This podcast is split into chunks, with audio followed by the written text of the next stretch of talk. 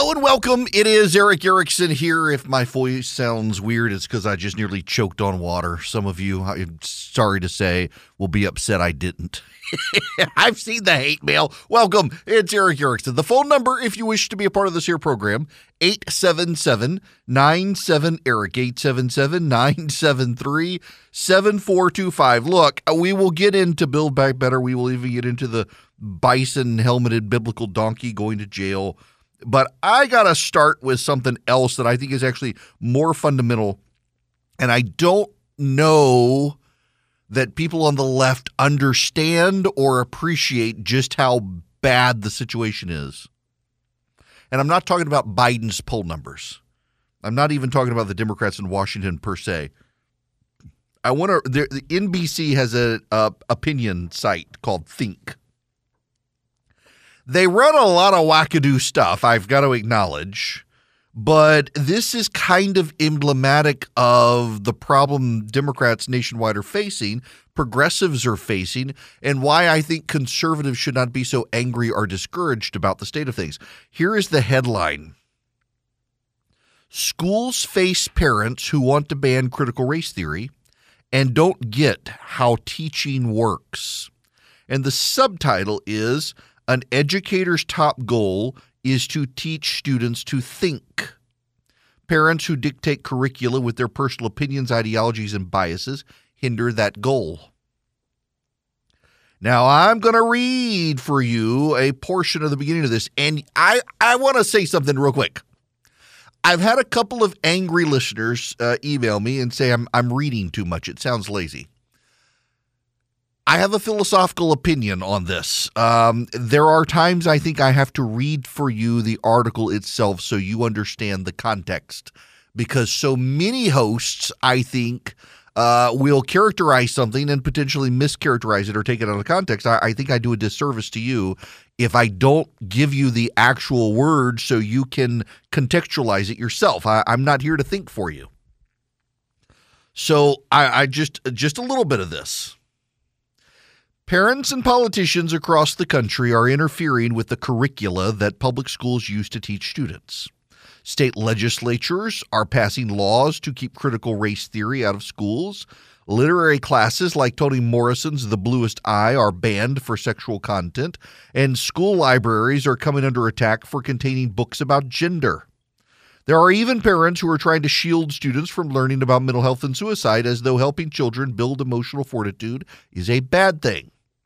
While the political climate and national involvement in school districts give the phenomenon a broader platform and have more serious ramifications, this behavior is nothing new. Parents have always tried to interfere with curricula, as I observed when teaching middle school in the mid 2000s. Even then, there was no shortage of parental input about the content of my instruction, from books to test questions. Part of the problem is that parents think they have the right to control teaching and learning because their children are the ones being educated. But it actually, gasp, she actually puts in parentheses, gasp, exclamation mark, doesn't work that way. It's sort of like entering a surgical unit thinking you can interfere with an operation simply because the patient is your child. Teaching, too, is a science. Unless they're licensed and certified, parents aren't qualified to make decisions about curricula. In fact, parental interference can actually hinder student advancement. An educator's primary goal is to teach students to think. Parents who attempt to influence curricula with their personal opinions, ideologies, and biases hinder that goal. I want to read for you again the last paragraph. Now this is a a this goes on and on and on far longer than that. But let me read again this last paragraph. Teaching too is a science. Unless they're licensed and certified, parents aren't qualified to make decisions about curricula. In fact, parental interference can actually hinder student advancement. An educator's primary goal is to teach students to think. Parents who attempt to influence curricula with their personal opinions, ideologies, and biases hinder that goal. I send my kids to a classical education program. And in the elementary school, the goal is memorization. You memorize a whole bunch of facts. And then you get into middle school and you learn how to process those facts. And then you get into high school and you learn how to argue and debate and, and use reasoning and and the the facts that you learn in elementary school to build a comprehensive way to think about the world. I don't disagree that part of education is teaching kids to think, not just to memorize raw data. The problem is that educators themselves across the country, in many cases, are the ones using their personal opinions and ideologies and biases not to teach kids to think, but to indoctrinate them. And that's parents the problem for parents that this person doesn't understand this and that this person is emblematic of the whole situation on the left is kind of the problem that we're dealing with as a society the level of arrogance to say that parents unless they're licensed and certified aren't qualified to make decisions about whether children are learning is actually nonsense, but it is the sort of nonsense you get from an intellectual elite in this country that thinks by virtue of degrees they are somehow better able to tell you what to do. You know what this reminds me of? The Wizard of Oz. Reminds me of the Wizard of Oz. The Scarecrow was a capable, capable person. But what did the Scarecrow want? The Scarecrow wanted a brain, if I only had a brain. And he gets to the Wizard of Oz at the end of the day. What does the Wizard of Oz say? Oh, you just need the degree. You just need the degree. And he hands him a diploma as if the diploma somehow made him an intellectual elite. They think they did all of this work and somehow they're now better equipped to handle their the parents' kids than the parents are. This is why they don't like homeschooling, by the way. Who, by the way, who, by the way, are, are the kids who always win the spelling bee?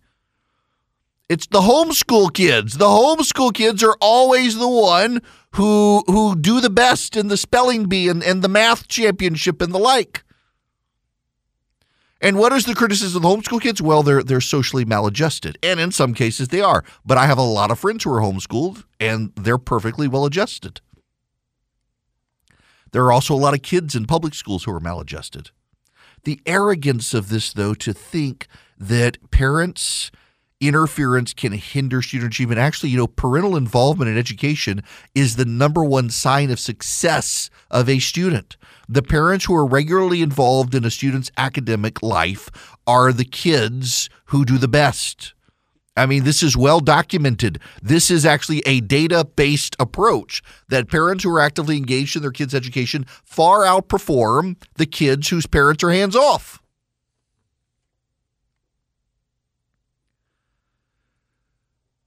Here's our problem, and this is beyond education there is a level of populism growing in the country. In in fact, uh, a buddy of mine actually he sent me an email earlier today. It's an uh, I'm on his email list. He's a very thoughtful person with a very small um w- with a very small email list. And uh, where is his email from this morning? I, I can summarize basically what it says. He wor- he worked for a think tank in Washington. This is not one where I need to actually um, read his email but he, he all the time he worked for a conservative think tank and all the time people would call in and they would lament complain and vent about the level of conspiracy theorizing. And you know i get it on this program. Uh, everyone has an opinion. Opinions are like rear ends. We all have them. And there are a number of people who have strongly held opinions, and those opinions are in large part opinions uh, that may not necessarily reflect the way the world works, but they're not challenged by this. Like, for example, uh, all of you who, and I don't, I, I don't mean to disparage you. That um, that uh, the COVID protocols they're all about control. Well, it, it's it's a very easy thing to believe. And a lot of people believe that that all the COVID protocols they, they just want to control us. It's not about fighting COVID or anything else. It's just a control. Uh, you don't like them. You you you despise them. You think they're the enemy, and and they're doing this stuff. So therefore, it must be about control.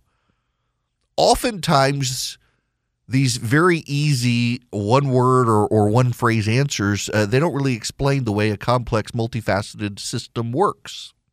But we like to boil things down to the essence. And the essence for a lot of people is control. The problem here is that we as people like to boil things down to the easiest way to understand it. And for many of us with COVID, it becomes about control but the elite in the country sometimes are incapable of breaking things down to be easy, and they want to over make things overly complex. And so on one side, you've got the, the, the average person who wants the explanation boiled down to a way they understand it, and the elite who live in jargon, who cannot boil it down, who love to use the buzz phrases. Have y'all ever been to, to, to corporate meetings where you get people in there about about the vision cast of the corporation. Oh, you you you Christian megachurch people love the vision cast. Let's vision cast the the holistic systems of flow for the dynamic recollaboration of the whole. That's what the experts do. You, you, it's like the scarecrow again. The scarecrow, the moment he was given the diploma, could use a bunch of jargon that he didn't use before. He could do the complex math equations and spit out the, the polysyllabic words.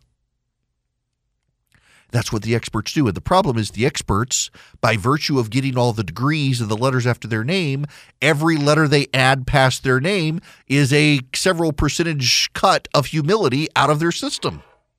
And they get so many letters after their name, they lack the humility to understand that they actually, there's a lot they don't know too.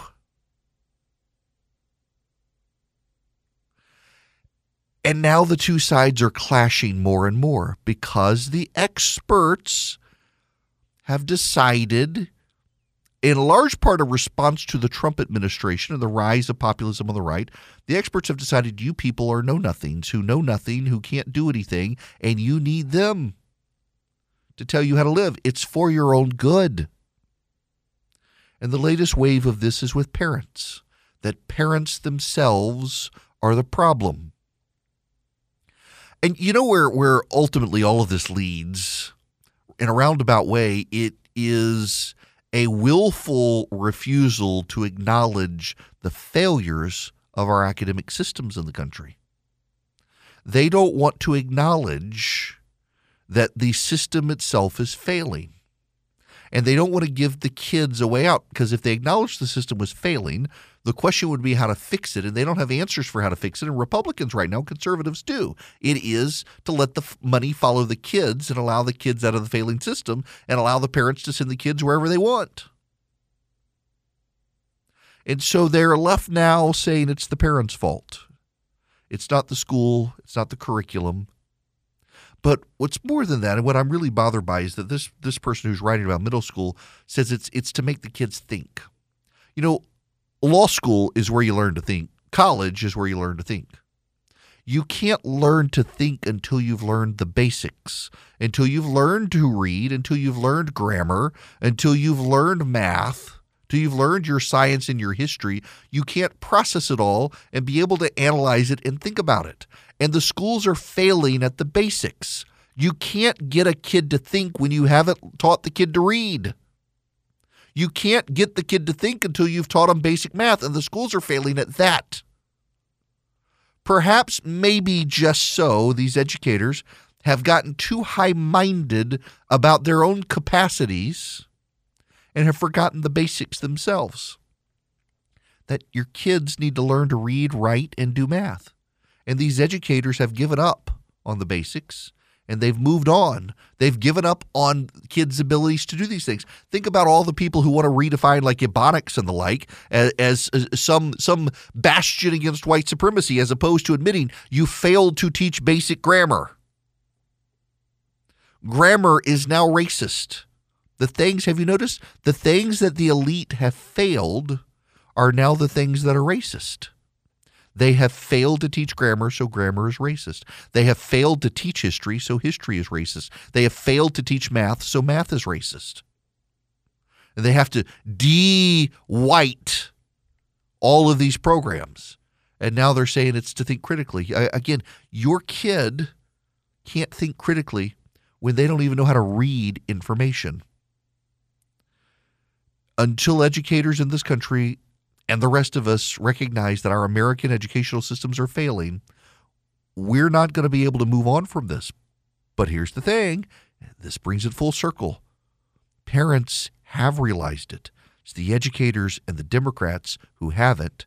And this is where this whole system for Democrats is starting to blow up as even liberal parents are starting to vote Republican just to stop the madness. Howdy, it's Erick Erickson. Your phone calls are welcome 877 973 7425. We are awaiting the jury verdict in the Rittenhouse matter. There is speculation that it will come today. If it comes during the show, I will let you know as, as it happens. Uh, the speculation is because it's Friday. Even I, when I was a lawyer, we always kind of knew that juries want to be done. They want closure, and, and a Friday is the perfect day to wrap up. So if your trial ended on like a Monday or a Tuesday and the jury got the case and it was kind of complex or, or prolonged, you kind of knew by about 4 p.m. on a Friday afternoon, the jury's ready to be done with this thing. And uh, they're they're ready to go home, and so either they're going to say they're hung, uh, meaning they can't ar- arrive at a consensus, or they are um, going to move on. Now, here's the thing. I, you know, that guy who was the um, who, who got shot admitted on the stand that Kyle Rittenhouse pointed the gun at him only after he himself had pointed his gun at Rittenhouse. He then went on ABC News the next day and contradicted himself on that. If there's a mistrial and they have a do over because the jury can't decide, you know he's going to change his story. And that in and of itself is going to be significant. Uh, we will we will see how this goes. Um, but my suspicion is that the jury will probably render a verdict um, before the day ends, just so they can get out of there and be done and have some closure on it, uh, come what may. Now, if they are hung, uh, meaning they can't reach a decision, the judge is probably going to push them uh, to go back in there and try to arrive at a conclusion. Uh, we will see. Now, when we come back, uh, we got more fun things to discuss. But first, including the bison helmet and biblical donkey. First, I got to tell you, uh, the bacon wrap fillets at Omaha Steaks. So I had one of the bacon wrap fillets at Omaha Steaks for supper last night, and gosh, they're good and you get them in the perfect gift package from Omaha Steaks because the holidays are coming and they got the perfect gift for you to give to your friends, for your family, for your coworkers, for for business clients, you name it. OmahaSteaks.com. If you put Erick in the search bar, you will see the perfect gift. You will get the Omaha Steak burgers that I love. In fact, you get eight of them for free. You will also get the bacon wrap fillets. You'll get chicken breasts. You'll get the caramel apple tartlets my wife loves. Uh, you will get a ton of stuff. And in fact, you cannot go to the grocery store and get the amount of stuff that comes with this package for the price at which it is. That's how good this package is, and their quality so much better. They age their beef. You're not going to get that from the grocery store. So go to Omaha Steaks. It makes a great gift for a client. It makes a great gift for family and friends. It makes a great gift for yourself. You go to omahasteaks.com and you put Erick E R I C K in the search bar, and you will see the perfect gift package, and you'll love it. Welcome. It is Erick Erickson here. Uh, y'all, I wanna, I, I wanna tread on some some dangerous ground here, I think, and I need to begin by uh, reading an excerpt from Nellie Bowles, uh, who is a former New York Times tech reporter. Who wrote this? You know, Bari Weiss, who was at the New York Times as a uh, Substack, very popular Substack, and um, Bari has allowed Nellie Bowles to write this piece, and I just I, you you need to hear this because it relates to the bison helmeted biblical donkey who's going to jail for 41 months, but it's about Kenosha, Wisconsin. A note on Kenosha in light of the Kyle Rittenhouse trial. Until quite recently, the mainstream liberal argument was that burning down businesses for racial justice was both good and healthy. Burnings allowed for the expression of righteous rage, and the businesses all had insurance to rebuild. When I was at the New York Times, I went to Kenosha to see about this, and it turned out not to be true. The part of Kenosha that people burned in the riots was the poor, multiracial commercial district full of small, un- underinsured cell phone shops and car lots. It was very sad to see and to hear from people who had suffered. Beyond the financial loss, small storefronts are quite meaningful to their owners and communities, which continuously baffles the Zoom class. Something odd happened with that story after I filed it. It didn't run, it sat and sat. Now, it could be that the piece was just bad. I've sent in bad ones before, and I'll do it again. A few weeks after I filed, an editor told me the Times wouldn't be able to run my Kenosha insurance debacle piece until after the 2020 election. There were a variety of reasons given space, timing, tweaks here or there. Eventually, the election passed. Biden was in the White House, and my Kenosha story ran. Whatever the reason for holding the piece, covering the suffering after the riots was not a priority. The reality that brought Kyle Rittenhouse into the streets was one we reporters were meant to ignore. The old man who tried to put out a blaze at a Kenosha store had his jaw broken. The top editor of the Philadelphia Inquirer had to resign in June 2020 amid staff outcry for publishing a piece with the headline, Buildings Matter Too. If you lived in those neighborhoods on fire, you were not supposed to get an extinguisher. The proper response, the only acceptable response, was to see the brick and mortar torn down, to watch the fires burn, and say thank you. That's Nellie Bowles writing in uh, Bari Weiss's uh, newsletter. Now, I want to play you this montage so that you have a sense of what she's talking about from the way the media characterized these things during the Kenosha riots and the, the George Floyd riots. I, I, I, just don't even know why there aren't uprisings all over the country, and maybe there will be. People need to start taking to the streets. This is a dictator. You know, there needs to be unrest in the streets for as long as there's unrest in our lives. Enemies of the state. Show me where it says that protests are supposed to be polite and peaceful.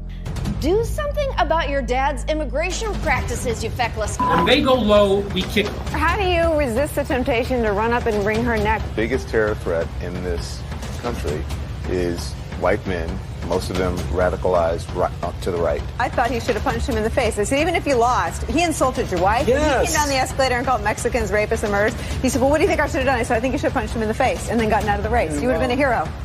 I'd like to punch him in the face. I said, if we were in high school, I'd take him behind the gym and beat the hell out of him. Punch some people in the face! When was the last time an actor assassinated a president? They're still going to have to go out and put a bullet in Donald Trump, and that's a fact. Look as his character is stabbed to death. Where is John Wilkes Booth when you need him? I have thought an awful lot about blowing up the White House. A Missouri state senator is under investigation by the Secret Service after saying she hopes President Trump is assassinated. I will go and take Trump out tonight. And if you see anybody from that cabinet in a restaurant, in a department store, at a gasoline station, you get out and you create a crowd. And you push back on them. And you tell them they're not welcome anymore, anywhere. And sadly, the domestic enemies to our voting system and wow. our honoring our Constitution uh, are right at 1600 Pennsylvania Avenue. They're not going to stop before Election Day in November, and they're not going to stop after Election Day. And that should be, everyone should take note of that on both levels. That this isn't, they're not going to let up, and they should not. If you think we're rallying now, you ain't seen nothing yet. Thanks to Grabien for putting that montage together. Those are Democratic elected officials and members of the media together, all about the violence. And then you had the rioters in Kenosha, Wisconsin, many of whom, with Democratic prosecutions, were given very light sentences. Which leads me to the brain biblical donkey in the bison helmet. The guy, the QAnon shaman who stormed into the Capitol. Now, Here's here's where I'm confused on things. After after the storming of the Capitol on January 6th, numerous listeners and people on social media said that it was Antifa. It wasn't really Trump supporters. So I'm I'm just I'm perplexed as to why so many Trump supporters are upset that this bison helmeted guy got 41 months in prison because aren't you happy that an Antifa activist got 41 months in prison finally after all the light sentences in Kenosha, Wisconsin? Hmm? Aren't aren't you? Or are you willing now to concede it wasn't Antifa? Antifa had to be there. That's the sort of event Antifa shows up. I, I don't dispute that Antifa was there. I just don't think that they organized it. And this guy clearly was not Antifa. He was a QAnon guy. But here's the thing there are a lot of people upset that this guy got 41 months when so many of the rioters who burned down Kenosha, Wisconsin got very little time in prison, if any time at all. And I understand that. I, I totally do. But our justice system is not defined by person A in city one doing something, and we should hold the standard of justice to him based on what person Y in city two did in a completely different sort of crime situation with different charges. Our system doesn't work that way. You can be upset, but your upset shouldn't be that, that this guy got 41 months in prison. It should be that the other people didn't. And there's a different side of this as well. You know who is upset that Antifa didn't and Black Lives Matters didn't get long prison sentences? The voters. Have y'all seen what the voters are doing? I mean, I realize people are, are have internalized that the election was stolen in 2020 uh, to explain Donald Trump's loss. But have you seen down ballot what happened? And this is one reason people say it was stolen because Republicans did really freaking good everywhere other than the presidency. Republicans, there was supposed to be a Democratic wave, a backlash coming, and the backlash was the Republican wave neutralized the Democratic wave. Republicans were expected to lose a number of seats across the country at state legislative levels, gubernatorial races. Republicans really didn't lose anything. Democrats did. That was completely unexpected. Remember, Democrats were going to have a big wave in Texas? They didn't. In Wisconsin, the Republicans held on to the state legislature after the Kenosha riots. The voters are upset about it, and the voters are meting out justice on the Democrats who failed in the justice system. The Republican response to this brain biblical donkey getting 41 months in prison shouldn't be that, well, the Kenosha rioters didn't get anything, so he shouldn't get anything. It should be they should have gotten it too, and the voters will pay back the Democrats for not doing it. In San Francisco, California, there's a recall effort against the DA out there, the George Soros funded DA. In Orlando, Florida, the George Soros funded DA couldn't run again for reelection because of the crime wave that she caused. Voters are responding. So I don't think that conservatives, if they want to play this smartly, should start behaving like progressives because the voters are rejecting progressives. We're going to be back to calling them liberals very soon. You know why we call them progressives right now? I assume you know because the liberal brand got so bad they had to rebrand themselves and go back to calling themselves progressives. Progressives were what they were originally called in the early 1900s. And then they changed to be called liberals because the progressive brand got damaged so bad. And now they're rushing back to call themselves progressives, but they've rapidly spoiled the label. You know what? Conservatives have not had to stop calling themselves conservatives. I don't understand the, this whole idea of we got to rebrand conservatism and rethink conservatism and redo conservatism. Why? Why do we have to upend all of our belief sets when the voters are rejecting the progressive left and coming towards us? And now think that we, our long term, long held solution on education, is the viable, brilliant option for education to allow the money to flow with the students. I'm I'm not sure why conservatives are so angry. The voters are responding against the Democrats negatively because the Democrats have been light on crime, because they have wanted to defund the police. We should not be so insistent that the people who stormed into the Capitol on January 6th shouldn't be punished because the voters want them all punished. They want the rioters punished too. And I got to tell you, it just again, I remember after January 6th, I was willing to call them out. And the number of well-meaning listeners who say, I, I don't I don't know if you know this or not, but I, I realize you're getting your information from the mainstream media, but you know, if you watch this video on on on on Rumble, you will see it was actually it was Antifa, and and if you look at these people who were there in the crowd, they were Antifa, and and that that Bison guy was at an Antifa rally, and it's proof he was Antifa, and it really you should stop saying it was it was people who supported Donald Trump because it was really Antifa. I I, I saw it on the internet. It must be true. Well, if it must be true, why are you people upset? He got 41 months. Why are you upset? Antifa got it except so many of you really know. And you know, the problem is I point this out and they go, I just I can't believe you would point that out. I just you're rubbing people's nose in it. And I I just I I'm I I think it's it's all you shouldn't rub people's nose in it. No, I, I'm just pointing out that uh, a lot of people had some level of delusion about what was happening. And or trying to tell me I was wrong. And and no, Antifa was there. You mark my words, we're gonna find that Antifa was in Washington. We are but I don't think we're going to find they were the organizers. And I think our outrage should not be that we have no system of justice because it's unfair what happened in why in Wisconsin compared to Washington. You can't do that. That's not the way our system works. For you to say that well because they didn't get have it coming to them in in Kenosha, Wisconsin, it's a, it's appalling that they had it coming to them in Washington. That's not the way our system works. We have 50 states. The outcome in one state doesn't define the outcomes in the other state. It has never worked that way. But the voters are responding to it anyway, and the voters are responding in our favor. So I'm not sure why so many people on the right are outraged by this stuff.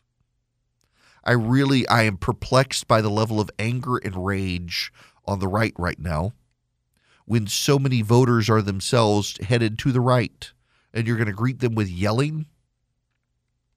The fact of the matter is that you need to be good witnesses for your side. Can you imagine if Jesus Christ, when he was trying to get the early Christians to go out and say, preach, teach, and baptize in my name and beat the hell out of the other side? Yeah, that'll lure them in, won't it? Get in their face and yell at them. Yeah, that that'll that'll make them Christian. Same way with with the Republicans. Uh, let's get in their faces and yell because that's what the left does, and they're so dominant right now. Uh, have you paid any attention? The left is losing because they're doing that. Stop embracing their tactics and strategies when it's not even working for them. You're just upset because they get better media coverage, and you should stop being upset by that because that media coverage is a secret weapon for the GOP. And I'll get to that in a little while. Right now, I want to get to you. Listen, I can't sell you many more of the Gen 40 Eden Pure heaters because they are running out because so many of you have bought them. So if you want one, you better go get one. You go to EdenPureDeals.com and you see my name, Erick Erickson, there. You click through, you'll see the Gen 40 heater. It is a fan. It is a, a great fan with a heating element, circulates air, warms up a thousand square feet very efficiently, and it will help you with your power bills this winter as the power's going up. So go to EdenPureDeals.com, put it in your cart. At checkout, you'll see a discount code. And in the discount code, you put Erick Heater, E R I C K, Heater. All one word you will be able to heat up that small space in your house, thousand square feet. I guess that's not really a small space, but anyway, you'll be able to do it. Now, I will tell you, I do put mine on the front porch with me when I have people over on Sunday nights when it's cold because I have a propane heater, but that propane heater only stretches out so far as well and it can get really hot. So we can put the Gen 40 out there and point the heater in someone's direction who's cold and warm them up with some good airflow. In the summer, you don't have to put this thing away because it's also got a great fan. You just run the fan. It is perfect. A two for one package. Right now, you'll get $20 off the lowest sale price and free shipping. EdenPureDeals.com. Use the promo code at checkout, Erick Heater. Hello there. It is Erick Erickson here. Uh, there are rumors circulating online that the trial, the jury has reached a verdict in Rittenhouse. If if so, we're going to spend some time, obviously, uh, digesting it as it comes in, uh, because I do think it's important. And we've all been paying attention to it. Right now, though, I just we're, we're waiting to confirm all that, and it'll take a while to get it all the jury and everything out if that's the case.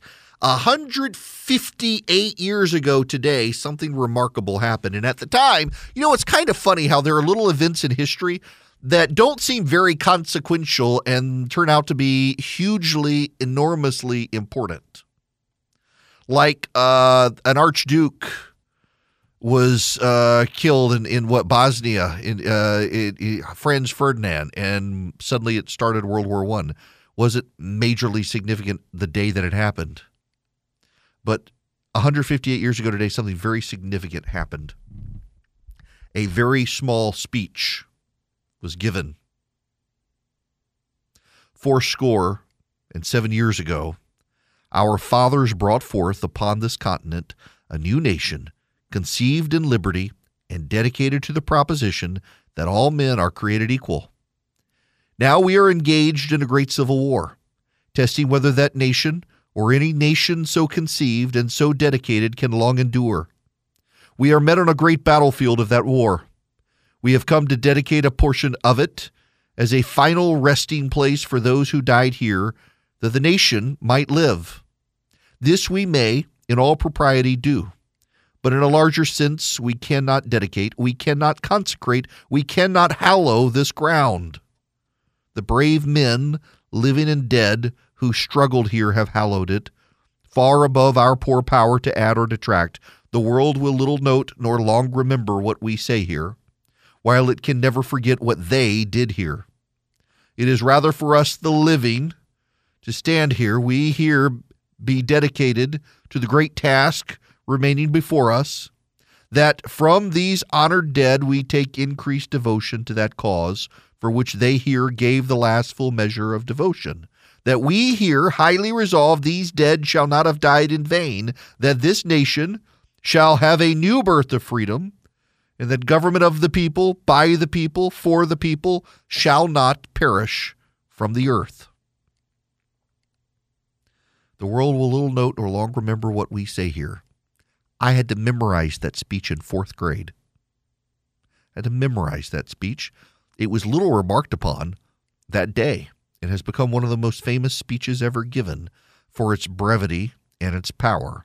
It happened today, 158 years ago, at Gettysburg, and we should probably continue to take it to heart that we resolve that the dead shall not have died in vain, and we give ourselves a new birth of freedom, something so many people on both sides of the aisle these days seem to have forgotten that we're supposed to commit ourselves to.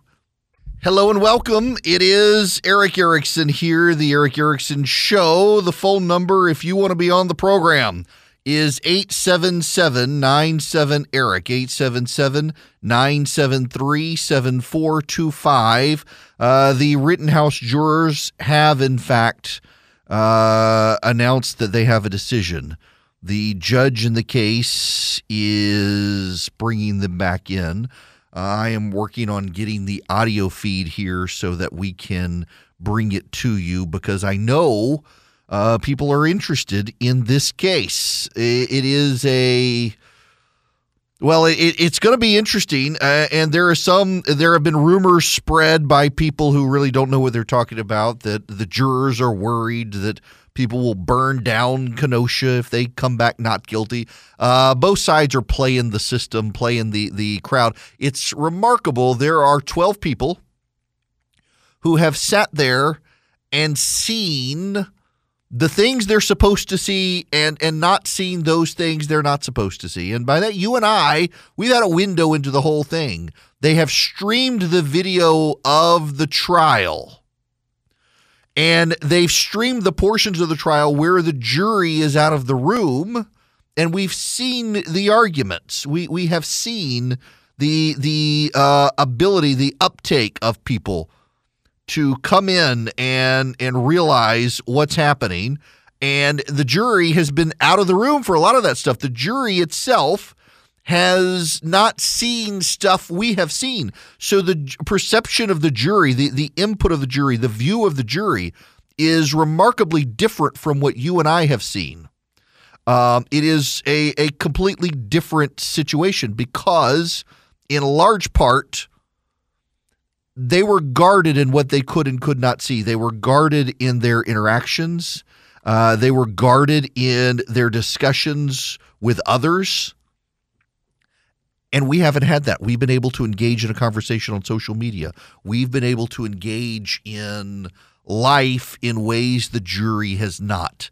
Uh, they were not sequestered, to my knowledge. The jury was not required to stay at a hotel, uh, but they were very, very carefully guarded by the local sheriff's office on orders of the judge. They were met at certain locations uh, to be able to um, go to the trial. Let's see if I can bring some of this up here. Wisconsin right now in our Shimon Prokupecz, who has been covering this trial over the past uh, couple of weeks. That's or so. CNN. I'm, I, I don't want to play their commentary. I'd rather give you my commentary as they wait for the jury to come in uh, and review things, uh, waiting for people to come in and get settled. Uh, they're all sitting in the courtroom. They all look somewhat bored. Can you imagine what's going through Kyle Rittenhouse's head right now? Can you imagine that? It is. It, it it's just got to be overwhelming to to see this to to think um just the pressure his whole life is going to change his whole life is going to be defined by this he will be remembered for the rest of his life as the kid who took matters into his own hands and i don't know that we are we have had enough conversation in the country about why. Let's listen, Shimon. No, it doesn't need to be. Um, there, there, there can't be any reaction at all, no matter how strongly you may feel. And it's understood that many people do have strong feelings, but um, we can't permit, any, permit any kind of a reaction to the verdict. And uh, as you can see, there's quite a bit of law enforcement here, and you will be whisked out of here if there is any. So just be aware. Here comes the jury. They're all standing as the jury comes in now. We have not had enough conversation in this country as to why a young man, a teenager, decided to go to Kenosha, Wisconsin to defend the businesses there. He wasn't going to fight Antifa. He was going to try to protect the okay. businesses. And we've missed that in the conversation. You may not think he should have gone. I don't think he should have. But he did. That's the reality of the situation. And he's got a right to defend himself. Hello? Would you come down, please? Yes. Thank you. That was the judge talking to somebody. Everybody standing.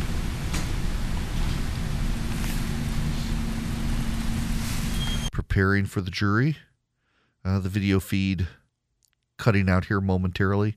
We'll come back to the video feed here as we try to get this verdict in on the Rittenhouse situation. I'm fascinated by it for a variety of reasons. And as I mentioned, one of the, the big issues here is I, I'm in the camp that says Kyle Rittenhouse shouldn't have been doing this. And, and I think that's objectively true. He shouldn't have been doing this. But the larger issue is he shouldn't have had to do this. And he felt the need to do it because local politicians had tied local law enforcement their hands behind their back so they couldn't. Now let's see here. And uh, has the jury reached a verdict as to each count of the information? Yes, we have, Your Honor. Uh, one verdict and one verdict only? Yes. Would you hand all of the paperwork to the bailiff, please? This is the ones that you didn't fill. Okay. Uh, everything. Okay. Yeah, thanks.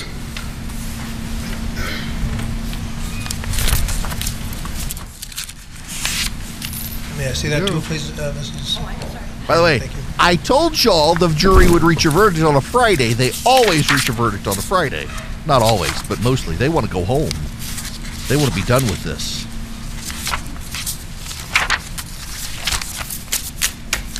So the jury writes their verdict down on a piece of paper for the judge to be able to review.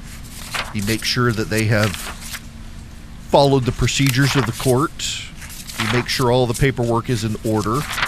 Paperwork's not in order, it can give the lawyers cause to argue. The Defendant will rise, face the jury, and hearken to its verdicts. Here we go. State of Wisconsin versus Kyle Rittenhouse. As to the first count of the information, Joseph Rosenbaum. We, the jury, find the defendant Kyle H. Rittenhouse not guilty. As to the second count of the information, Richard McGinnis. We, the jury, find the defendant Kyle H. Rittenhouse not guilty. There you As go. to the third count of the information, unknown male, we, the jury, find the defendant Kyle H. Rittenhouse not guilty. As to the fourth count of the information, beginning to. Anthony Huber, we, the jury, find the defendant Kyle H. Rittenhouse not guilty. Trying to hold it in, but As to he's the becoming fifth very count of emotional. the information, Gage Grosskreutz, we, the jury, find the defendant Kyle H. Rit- Kyle H. Rittenhouse not guilty. Not guilty on all Members of the counts. jury, are these your unanimous verdicts? Is there anyone who does not agree with the verdicts as read? He's having a hard time sitting down. Uh, Would you wish the jury polled? No. Okay.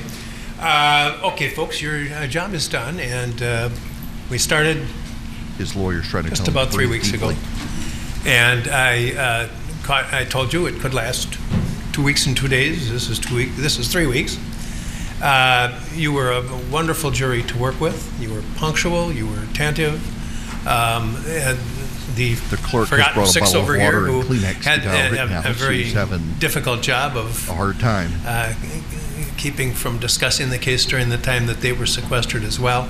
All of you, you just, I, I couldn't have asked for a better jury to work with. And uh, it has truly been my pleasure. Uh, you've, I think, uh, without commenting on your verdict, the verdicts themselves, just in terms of your um, the attentiveness and the cooperation that you gave to us, uh, justifies the confidence that the founders of our country placed in you. So um, I dismiss you at this time. You're never under any obligation to discuss any aspect of this case with anyone. You're welcome to do so as little or as much as you want. Uh, the media have requested, a number of media sources have requested the ability to talk to you, and uh, they have been uh, uh, allowed present uh, presentations to you that you'll get in writing, and it's entirely up to you whether you want to contact contact them. They are not to contact you. Um, if anyone does contact you and just you tell them you're not interested in discussing it, if that's the case, um, and if anyone persists in doing so, uh, report that to us and it will be addressed. I assure you.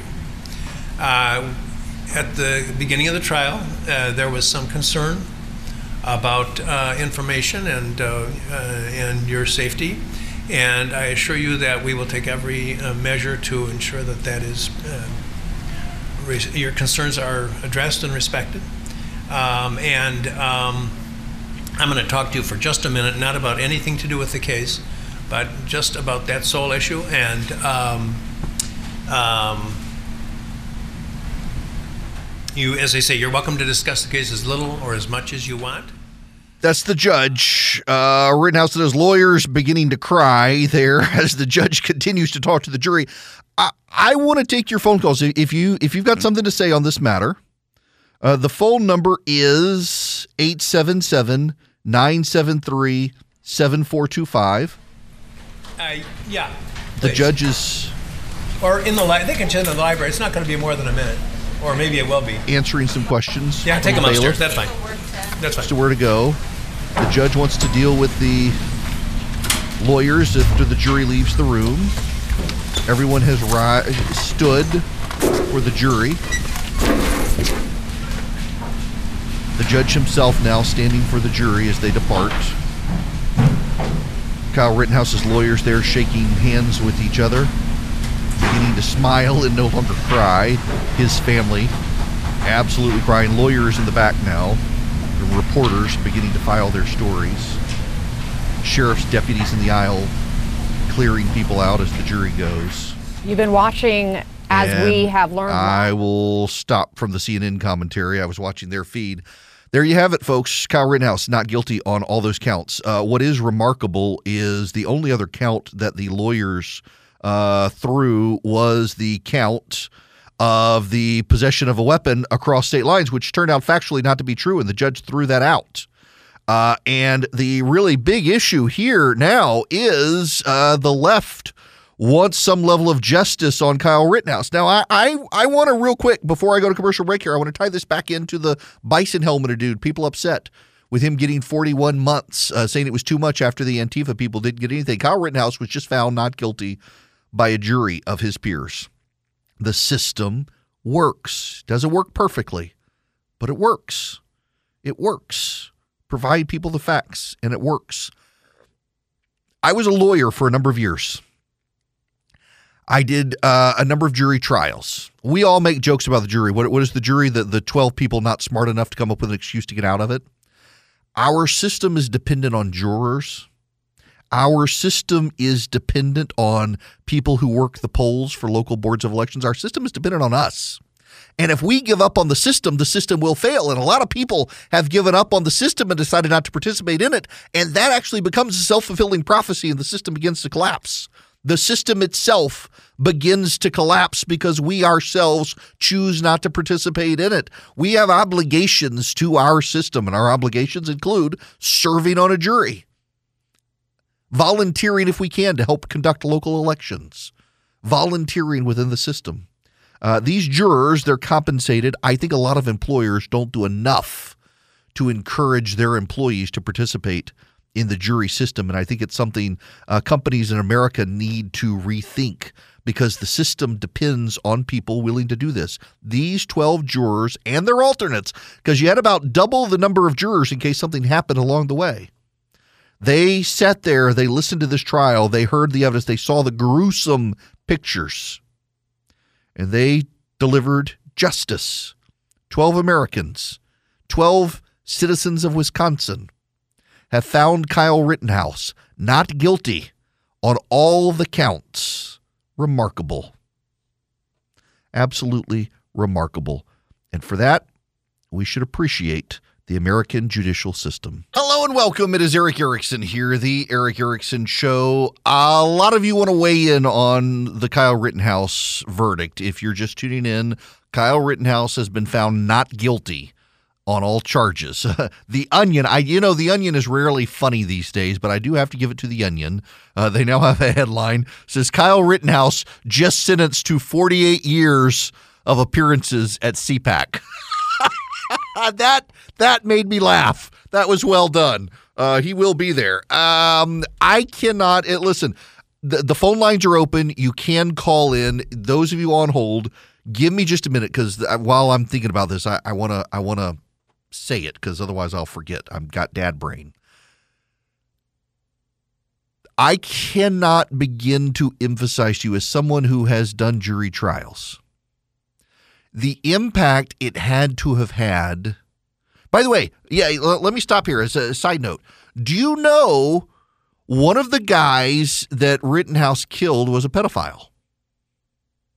I assume you know that. One of the one of the decedents is he's not a victim, a decedent. He, he is a pedophile, one of the deceased. The jury does not know that. Imagine when they find out.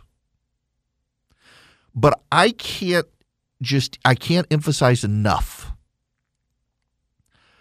the impact it would have on the jury to have that witness come onto the stand at trial and say upon cross examination with the video to supplement the narrative that Kyle Rittenhouse did not fire his weapon at that guy until he had pulled his weapon and aimed at Kyle Rittenhouse. And when he said it, to have the district attorney do a face palm, literally puts his head down into his palm of his hand when he does it, and he can't undo it. That witness went on ABC News the next day and tried to claim he, had, he was under pressure, he was under under oath, and he's sorry. And and and actually, Kyle Rittenhouse pointed first, but it's too late. He doesn't get a do over. He doesn't get a do over, and the prosecution does not get a do over. But the impact that would have on the jury that that guy admitted that he pointed his gun first completely undermined the case of self defense in that regard. And then to have it turn out that Kyle Rittenhouse did not carry his gun across state lines, as the charge had been, well, that too got that thrown out.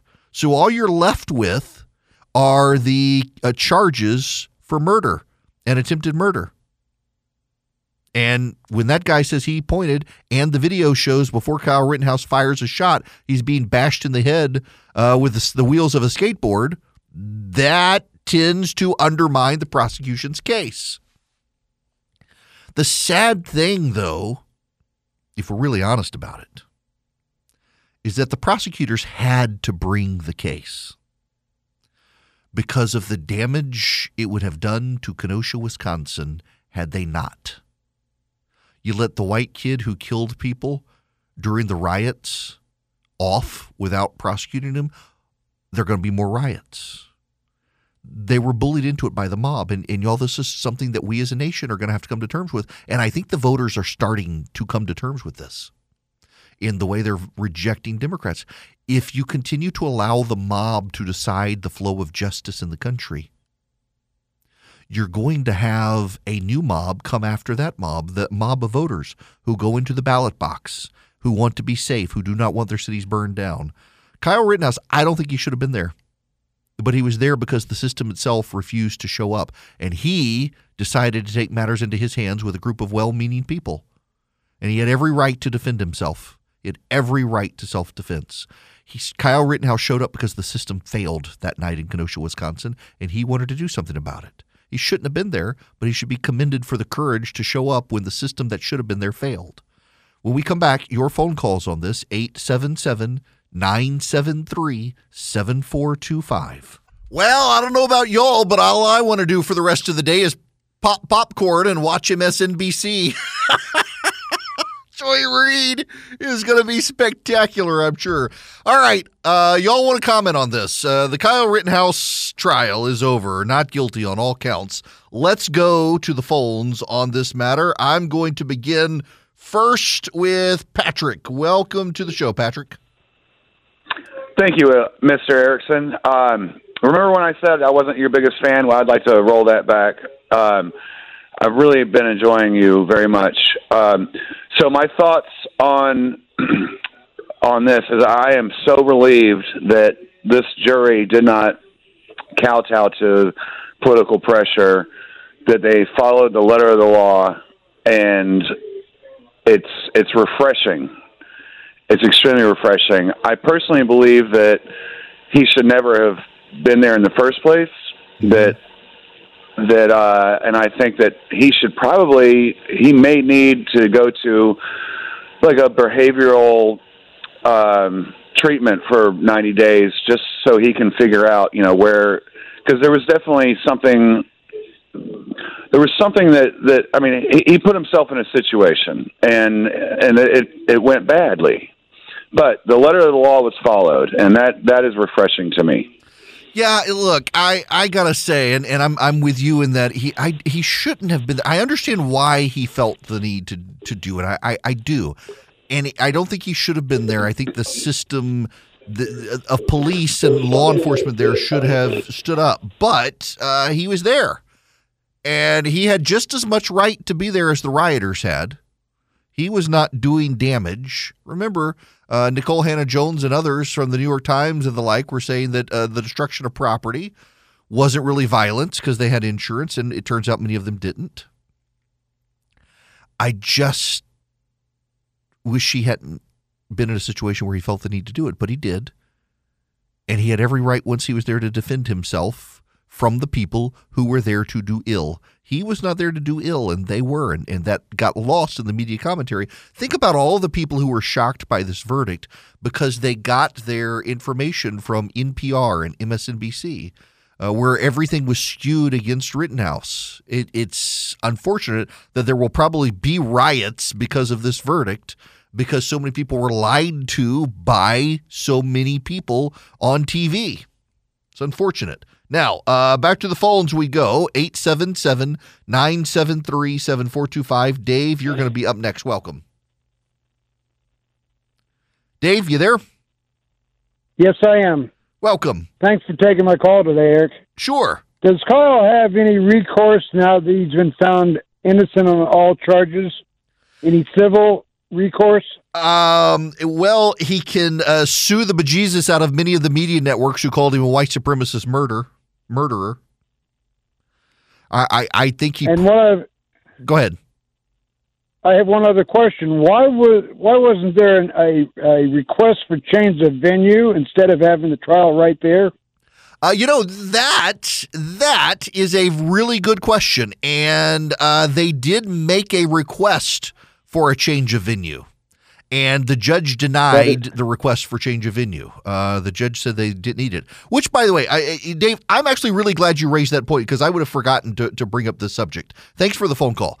Um, for all the people in the media who said the judge was biased towards the defense, the judge would not allow the defense to change a venue. The judge would not allow the defense to bring up the prior record of the people who were killed. The judge would not allow the defense to bring up that one of the guys was a pedophile.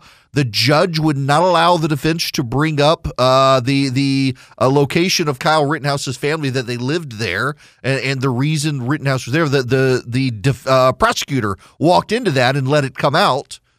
The judge did not allow the prosecution or the defense to bring up a lot of stuff they wanted to bring up. That jury rendered this verdict having no idea that one of the people killed was a pedophile, which could have uh, persuaded in their mind Kyle Rittenhouse's justification uh, and biased them towards Kyle Rittenhouse. The judge did not let that in. But so much of the media focused on the judge being in the tank for Rittenhouse they didn't even care to realize they he didn't allow a change of venue. He didn't allow the media to be kept out of the courtroom. He didn't allow all these things the defense wanted him to do. And the defense still won. Uh, back to the phones. Uh, Rooster, you're up next. Welcome. Hey, Erick, uh, enjoying your show today. Thank you. Uh, I had kind of a comment, kind of a question. With him being covered in such a negative light in the mass media, and everyone's saying that he got off with murder and such, according to the left leaning politics. What's gonna what's his life gonna be like now that you're gonna have left leaning uh, vigilantes thinking to take out their pol- political views out on him? See, this is what I worry about for the guy is his life is going to be defined by this. Like, uh, what is it, George Zimmerman who killed Trayvon Martin? Um, Kyle Rittenhouse is he's going to be defined by this for a very long time, and the left is Well, I mean, going to it- come after him. Erick, is he gonna Erick is he gonna have to go like into some kind of protective, or is he gonna change his name, or, or what's it gonna know- take for him to be safe? Um, I suspect he's going to need to disappear for a little while. I, I think he is. Uh, for his own good, he probably needs to take some time. Now, remember though, uh, GoFundMe and, and and sites like that refuse to allow people to contribute money to his defense. They they shut down the fundraisers. Uh, surely there are conservatives out there who are going to recognize how this guy got a terrible raw deal by the media, and they're going to want to do their best to to help him uh, rest, relax, recover, and figure out what to do with his life. Someone needs to do that. Uh, someone needs to make sure that Kyle Rittenhouse can get on with his life, having been found not guilty. And that's kind of the sad thing here is, though found not guilty, the media and the left did their best to perceive him as guilty and to define him as guilty. And his whole world is going to change. You know, one of the other things here is how so many people are saying that this is proof white guys can get away with it. Uh, Kyle Rittenhouse, the people who were killed were white. And the people who were killed who were white were there to burn down black businesses. That is not in dispute.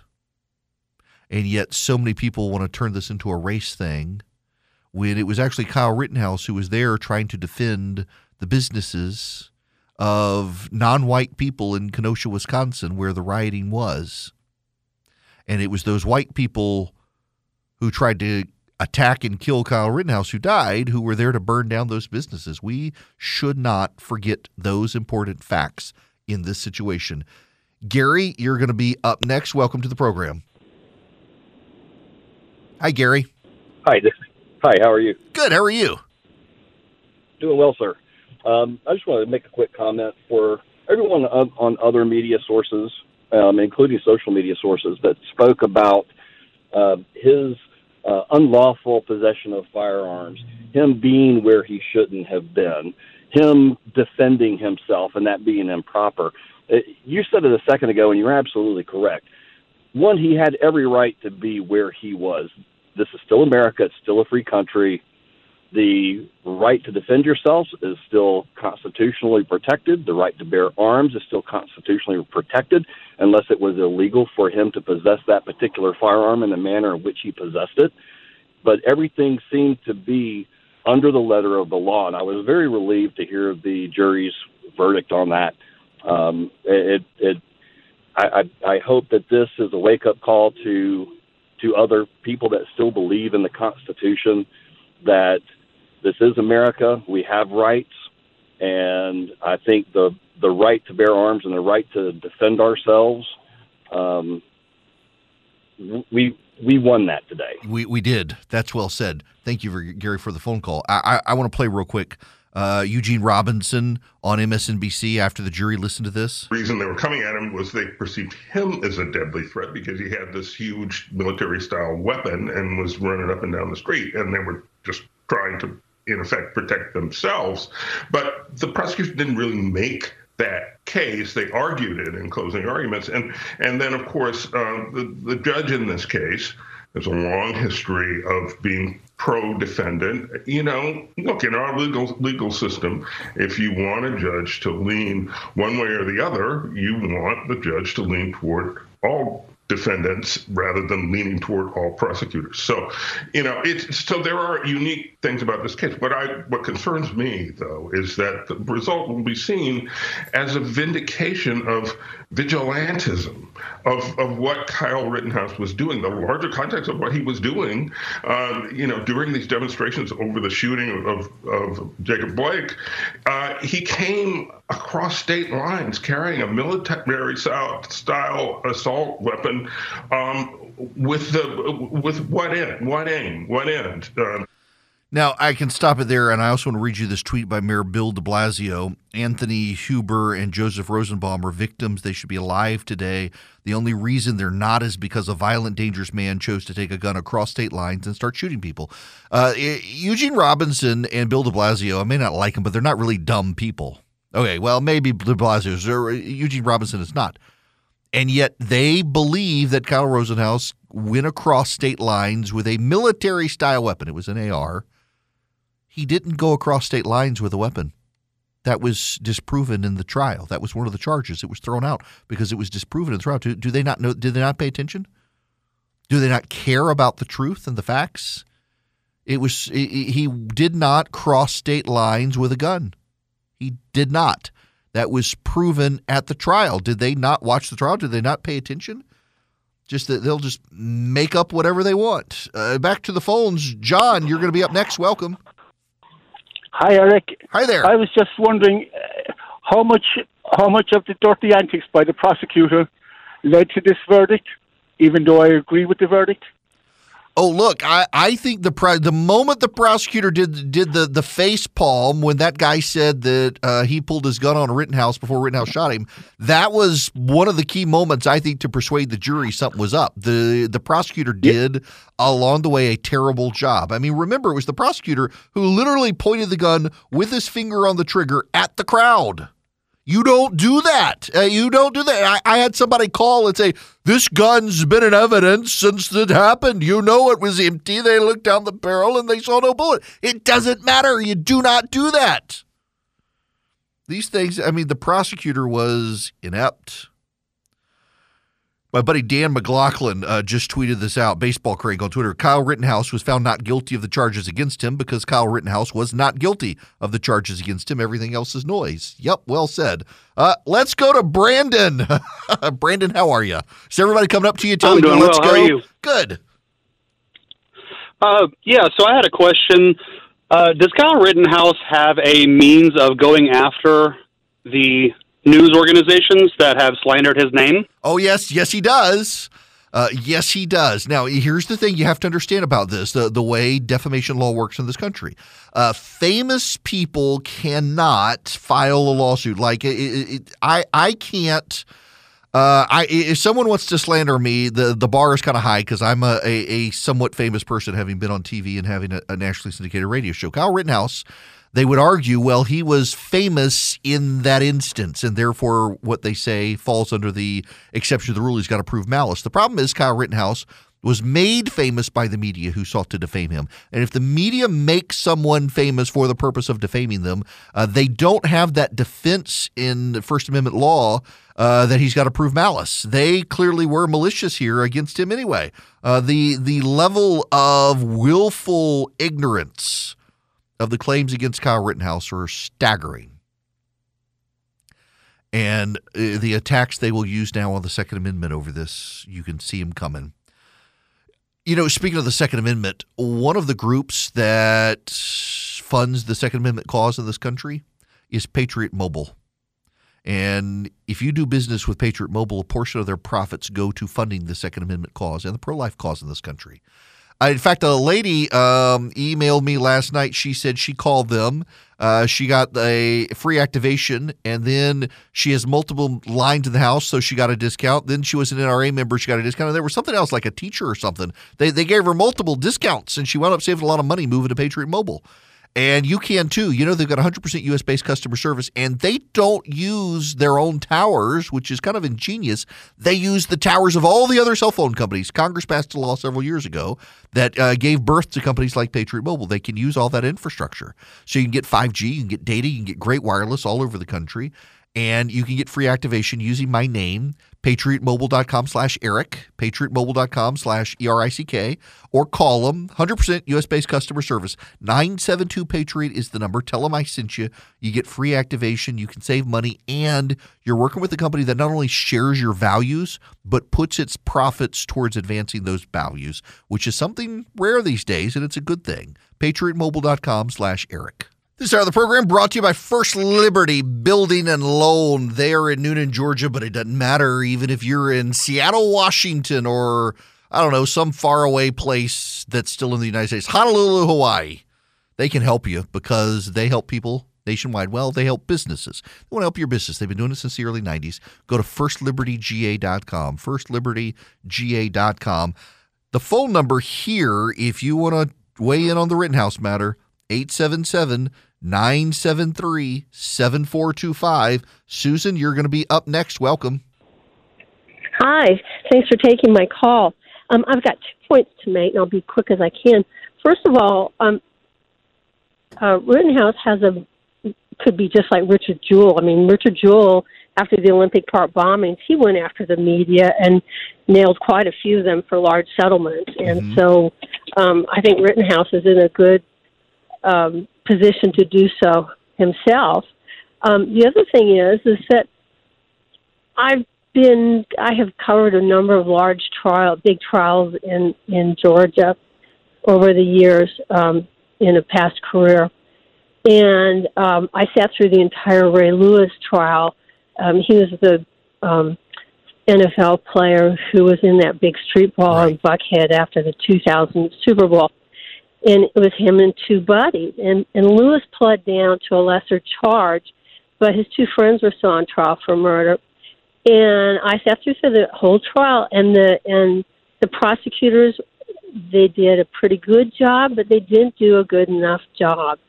And if you if you don't do if you really don't do the full job, I mean, I one of those guys might have killed somebody, but that was a huge street ball with about probably about seventy people out there, mm-hmm. and if I had been on that jury, I would not because both of those guys um, they they um, were acquitted, mm-hmm. and I think I would have voted also for acquittal because I just don't think the the prosecution in that trial did the job. Right. And I think it was the same with this trial. The prosecution just didn't do their job well enough to justify those kind verdicts, that those I, you know, types Susan, of verdicts. I'm glad you say this because, and I appreciate the phone call. I've watched. I did not watch every moment of the trial, obviously, because it's going on while I'm here with you guys. But I watched a lot of it. Went back and watched parts of it, and I was just the entire time thinking to myself, does the prosecutor want to blow this case? I mean, they can't not bring it, given the politics of of Wisconsin. But I just thought, I I mean, they're really screwing this up. And what y'all have got to understand is that the burden is on the prosecutor. The defendant never has to prove he is innocent. The prosecution must prove he is guilty beyond a reasonable doubt. And they kept making so many mistakes in the trial, it just conveyed the impression that either they were inept or they were blowing the case in some way willfully. It was just, I was flabbergasted. Well, they did. They blew the case. Uh, Kyle Rittenhouse is not guilty on all counts. Uh, apparently, MSNBC is in full meltdown right now over this. I, I I'm hesitant to play it because I don't want to drop any f bombs on on radio from these people, but they're going nuts apparently. Kyle Rittenhouse not guilty on all counts. Boy, I had a lot of stuff I was going to talk about today. Not anymore. Uh, you know, if you subscribe to my Substack page, you get the the podcast without all the ads and all the filler and stuff, and you get my show notes. And there will be a lot of notes for stories that I intended to cover uh, that I didn't quite get to today. That's all right. Uh, a lot of you want to weigh in now that this is over, the Rittenhouse matter, uh, and I want to be able to take your phone calls. The phone number is 877 973 7425. It's Friday. We're a little loose with the phones anyway, but I, I, I want to start with my say, and I, I won't fill up this entire time with me talking. I do want to get to your phone calls here in just a minute, but I, I want to say a couple of things. One, I think that Kyle Rittenhouse should disappear now. There are going to be unscrupulous people who want to use him for their own cause, and he should go back into obscurity. If he chooses to now embrace celebrity, he chooses to perpetuate the slander, and then he will have no defense to it. He should go back to a normal life, finish his education, and get a job and hope to be forgotten about. I think that is for his own good. And he needs to be mindful if he chooses otherwise. There are going to be a lot of people who want to use him for their own purposes, who will pretend to be his friends who are not. Two, I think when Kyle Rittenhouse goes back into obscurity, he should do so living comfortably, having sued the major media outlets of America who slandered him, including Joe Biden, who used his picture to say uh, the President of the United States refused to dis- disavow white supremacists on the debate stage last night using a picture of Kyle Rittenhouse as his picture. And Ayanna Pressley, who said a 17 year old white supremacist, domestic terrorist, drove across state lines armed with an AR 15. He shot and killed two people who had assembled to affirm the value, dignity, and worth of black lives. No, no, he didn't. And then there were a host of celebrities who all tweeted out together, I want to live in a country where Kyle, Colin Kaepernick is seen as a hero and Kyle Rittenhouse is seen as a terrorist. And then also uh, Hakeem Jeffries, who said, lock up Kyle Rittenhouse and throw away the key. In addition to all the media outlets who claimed he went across state lines with a gun when he did not. The, the American public has been given yet again another disservice by the American media, and there will be no self reflection. We know it. And distrust in the media will continue to foster, fester, grow. We know it. And they will still learn nothing and increasingly declare an allegiance to one side, which will breed even more distrust, more conspiracy theories, more nonsense, but also will pave the way through the creative destruction through their own lack of humility of new media outlets who can capitalize on the the mistruth, distrust, and disinformation of the mainstream media. It's kind of sad to see them all rushing to affirm their priors with no self-reflection on any of this stuff. Now, your phone calls. Let us begin with Scott. Welcome to the program. Hey, Erick, can you hear me? Yep, I can. Hey, um, Scott here, longtime listener, first time caller. My question is, um, what message does this send to um, civilians like myself who, prior to the outcome of this case, you know, if I thought I potentially saw someone in um, who's a suspect of a potential active shooter situation, um, my level of engagement now in that scenario. Um, so for me, I feel like I may not be as likely to engage someone who I think is an active shooter because if I end up getting harmed or killed in the process, they can claim self defense. Well, you know, everyone can claim self defense. Uh, the issue there is you got an active shooter and his intentions are to cause harm. Uh, then he does not have a right to self defense. So it bore on the trial pretty significantly that it became undisputed in the trial Kyle Rittenhouse was not there to cause harm nor was he there to provoke. Um, it came out in his testimony. It came out in even some of the prosecution testimonies uh, that it really wasn't in dispute. The reason he went there was to stop bad people from doing bad things, not to provoke, incite, or do bad things himself. So, in your active shooter scenario, if the active shooter wanders into a school and his intent is to cause loss of life and someone kills him, or is killed by the active shooter trying to kill him, the active shooter doesn't get to claim self defense because the motive of the active shooter matters. So Rittenhouse's motive mattered with a self defense char or with the self defense defense. His motive was he went there not to engage in harm and cause chaos. That's what the defense. Uh, that's what the prosecution wanted to show. He went not to cause harm, but in the process of everything else happening in the case, Rittenhouse had a right to defend himself. Listen, if you're going to kill other people and you kill someone who's stopping you, who's trying to stop you from killing those people, you don't get the right of self defense. Your right of self defense comes in, you have the right to preserve your own life, but you don't have the right to preserve your own life when your intent was to take other people's lives. I hope that makes sense to you. If you're going into a riot situation and you're going to participate in a riot in some way, and someone tries to kill you, you have the right to self defense. But if you're going yourself to take the life of another, you don't have the right to claim self defense when you stop someone who's trying to stop you motive matters greatly.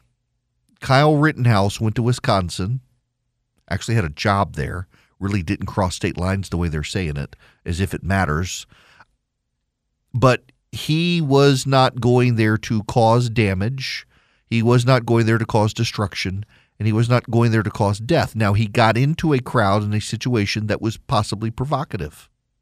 But he had as much right to be there as everyone else who was there. What then happened is other people tried to take Kyle Rittenhouse's life. Not while Kyle Rittenhouse was trying to take someone else's life. And Rittenhouse had a right to self defense. The background, the motive, the reasons, they all matter. And that's something the prosecution had a hard time dealing with in this case, but the jury implicitly understood.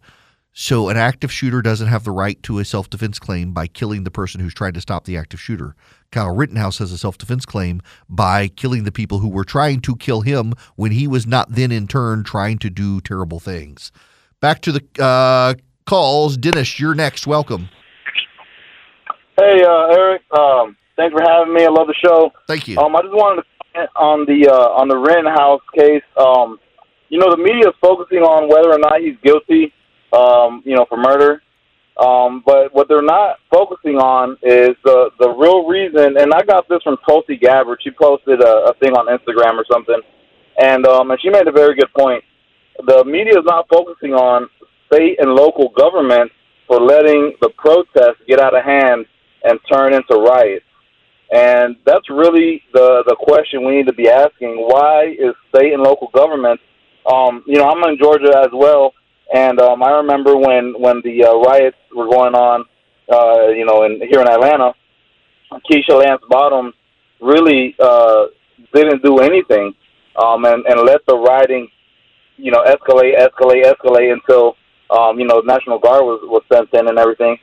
But um, but you know, it's crazy to think that the the, the local and state governments are letting people uh, riot because you know we have uh, the right to protest, but we don't have the right to riot and and Yeah. destroy property. And I just wanted to get your thoughts on that. Yeah, listen, I, I think Dennis, that is that's a very good point because um, Kyle Rittenhouse would never have felt the need to go had local authorities done their job. You you know, there's all this concern, like Eugene Robinson. I played his clip just a little while ago about vigilanteism. You know how you stop vigilanteism? You allow the police to do their job. You want to stop future Kyle Rittenhouses? Let the police do their jobs. You want to you want to stop bad things from happening and, and people rising up? Well, then you you need to be willing to say that you're going to rely on local local law enforcement and you're going to have their back to do things. It- he only exists, Kyle Rittenhouse only exists in a system of government failures.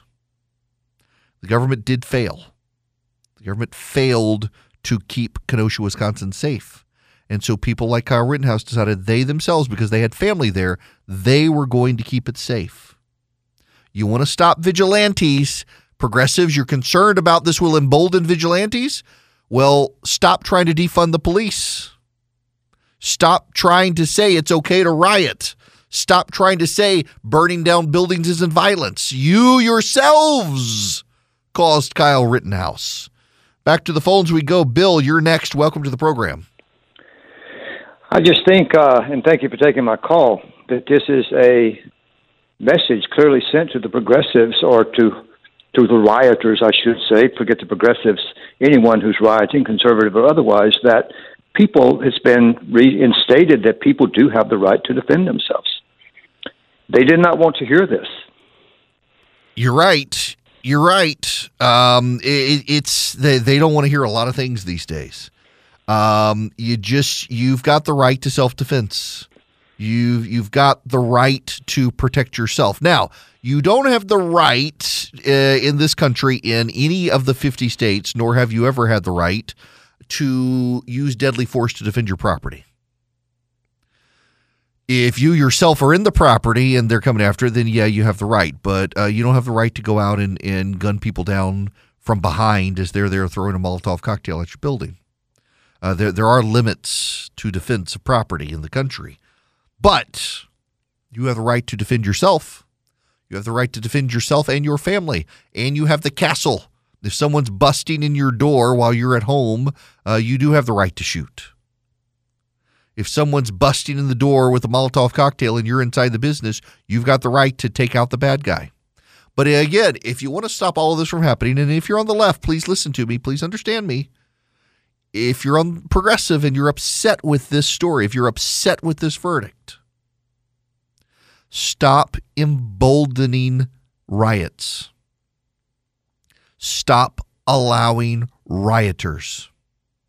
Stop claiming that it's okay to burn down buildings because it's not violence.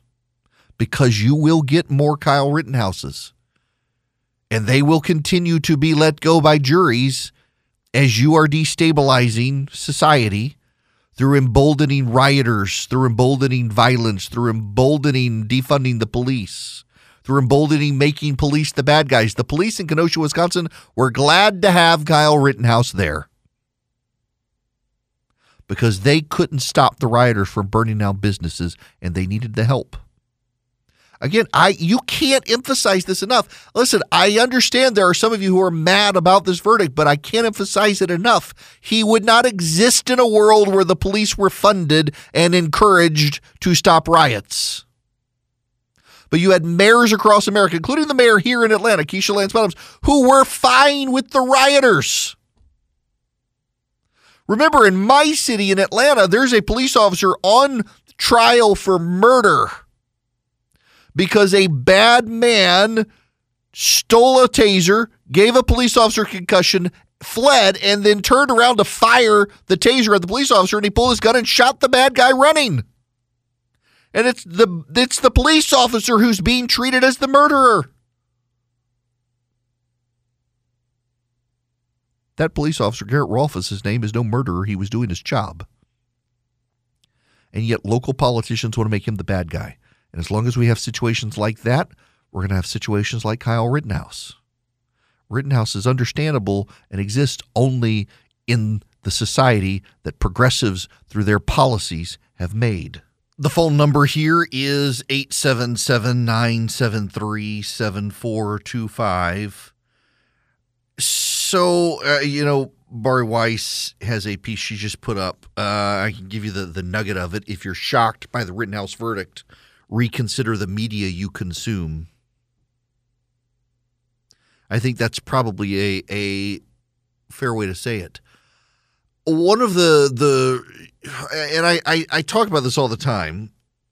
Maybe I'm too much of a broken record on but but I want to actually read you um, something uh, you will be familiar with because we talk about it a lot. Uh, but I think that oftentimes people tend to ignore all of it.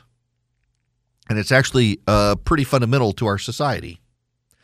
Congress shall make no law respecting the establishment of religion or prohibiting the free exercise thereof or abridging the freedom of speech or of the press or the right of the people to peacefully assemble and to petition the government for a redress of grievances. Congress shall make no law respecting the right of the people to peacefully assemble.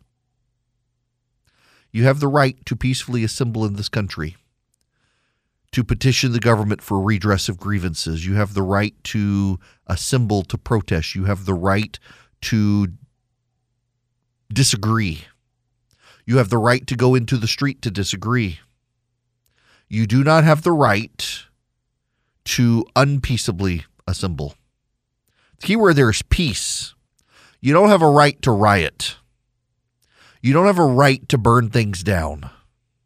You don't have a right to get that out of your system by being violent. And yet, a lot of people in the media on, the, on CNN and MSNBC said you did. Chris Cuomo said protesters, there's no law that says protesters have to be peaceful. Yes, there is right there. Congress shall make no law respecting the right of the people to peaceably assemble. You got to do it peacefully. And yet they, they said that, I mean, these are members of mainstream media outlets were saying that it was okay for the rioters to do that. You know who didn't think it was okay for the rioters to do that? The 12 jurors in Kenosha, Wisconsin, who had to live through it.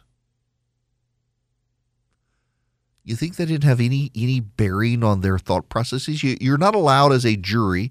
You're not required to disassociate yourself from your community. You have to be a fair and impartial jury, but you can't tell the juror, well, ignore your lived experience. You've got to come at this as empty vessels. No, you have to come at this with the facts of this particular case unknown to you.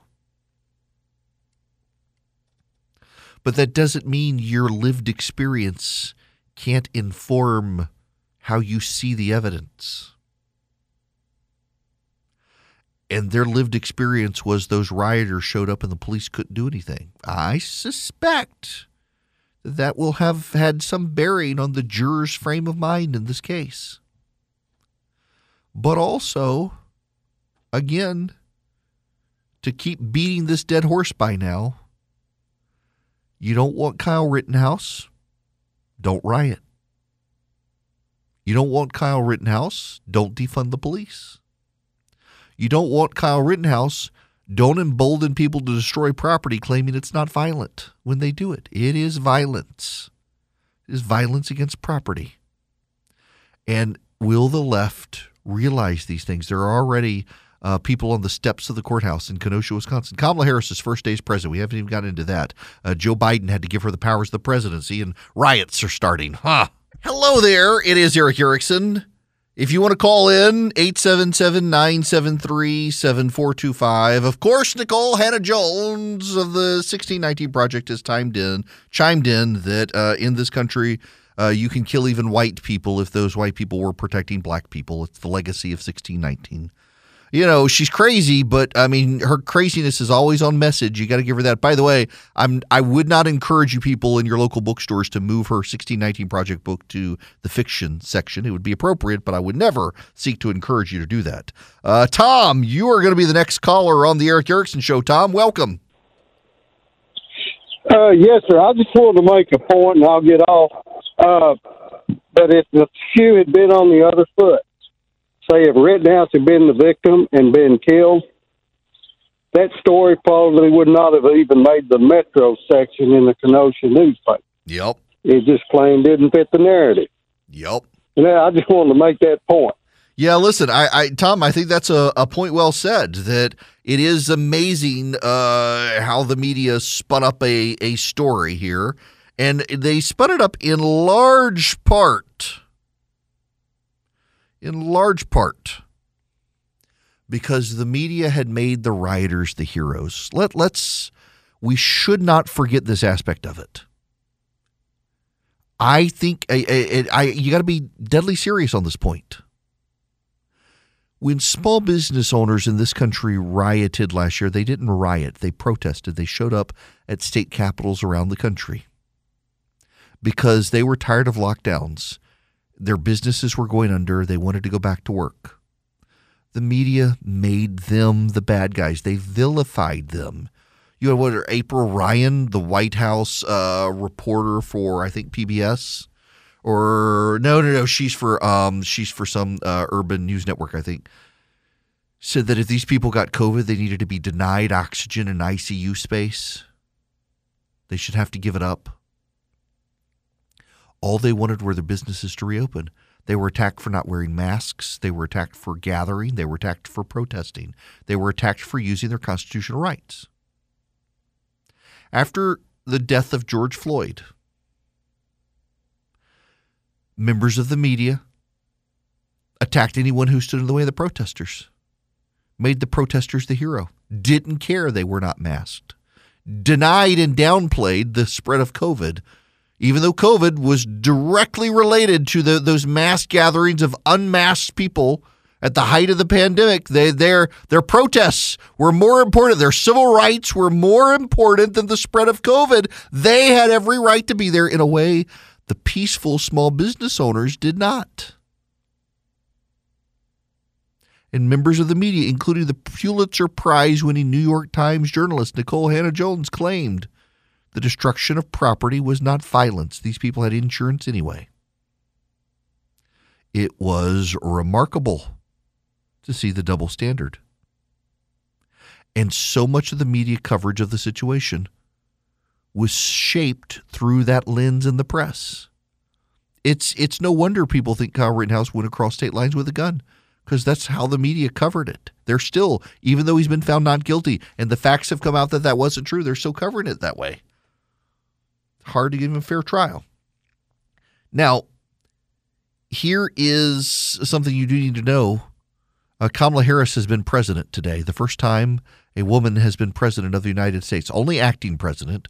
Uh, Joe Biden had a colonoscopy. They were trying to find his brain.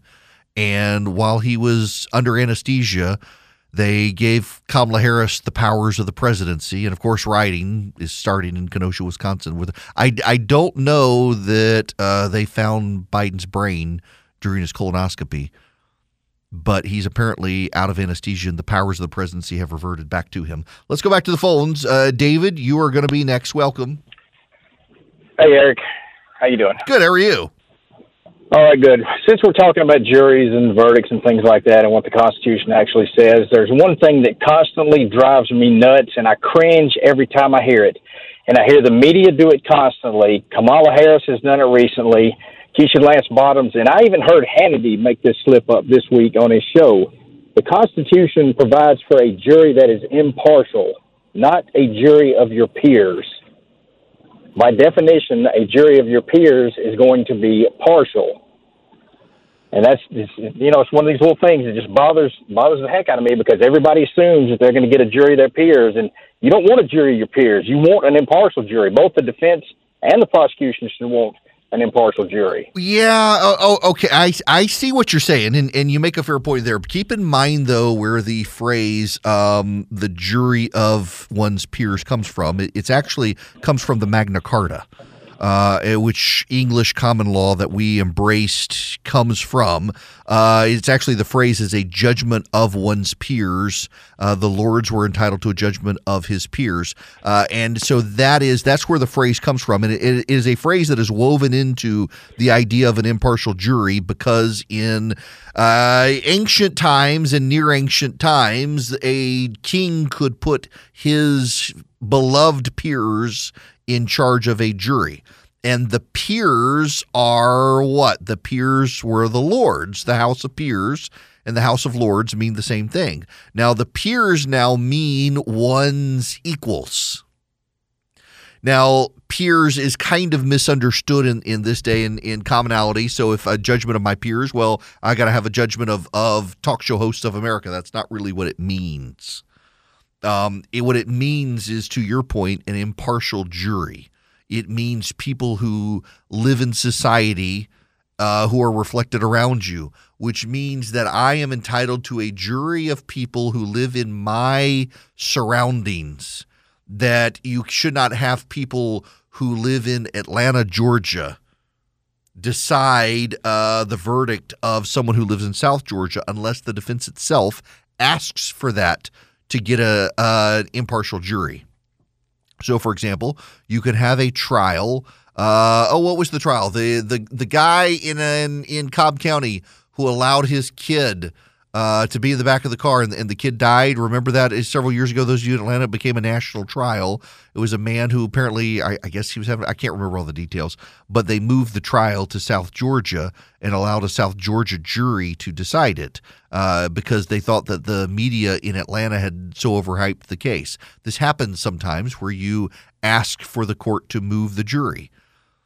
But we shouldn't dismiss the idea of people saying a jury of your peers because it comes from the Magna Carta. The entire English common law system and trial by jury is built on that phrase, uh, the judgment of, of his peers within the Magna Carta. It actually has a validity there. Uh, but what it means is an impartial jury of people who live in your area uh, that is not stacked against you in some way. That's that's where it comes from. So I don't want to go on an entire diatribe on that one because I, I, I totally get the caller's point but you do have to understand the history therein of, of the phrase judgment of one's peers. It does not mean that we got to have white teenagers decide Kyle Rittenhouse.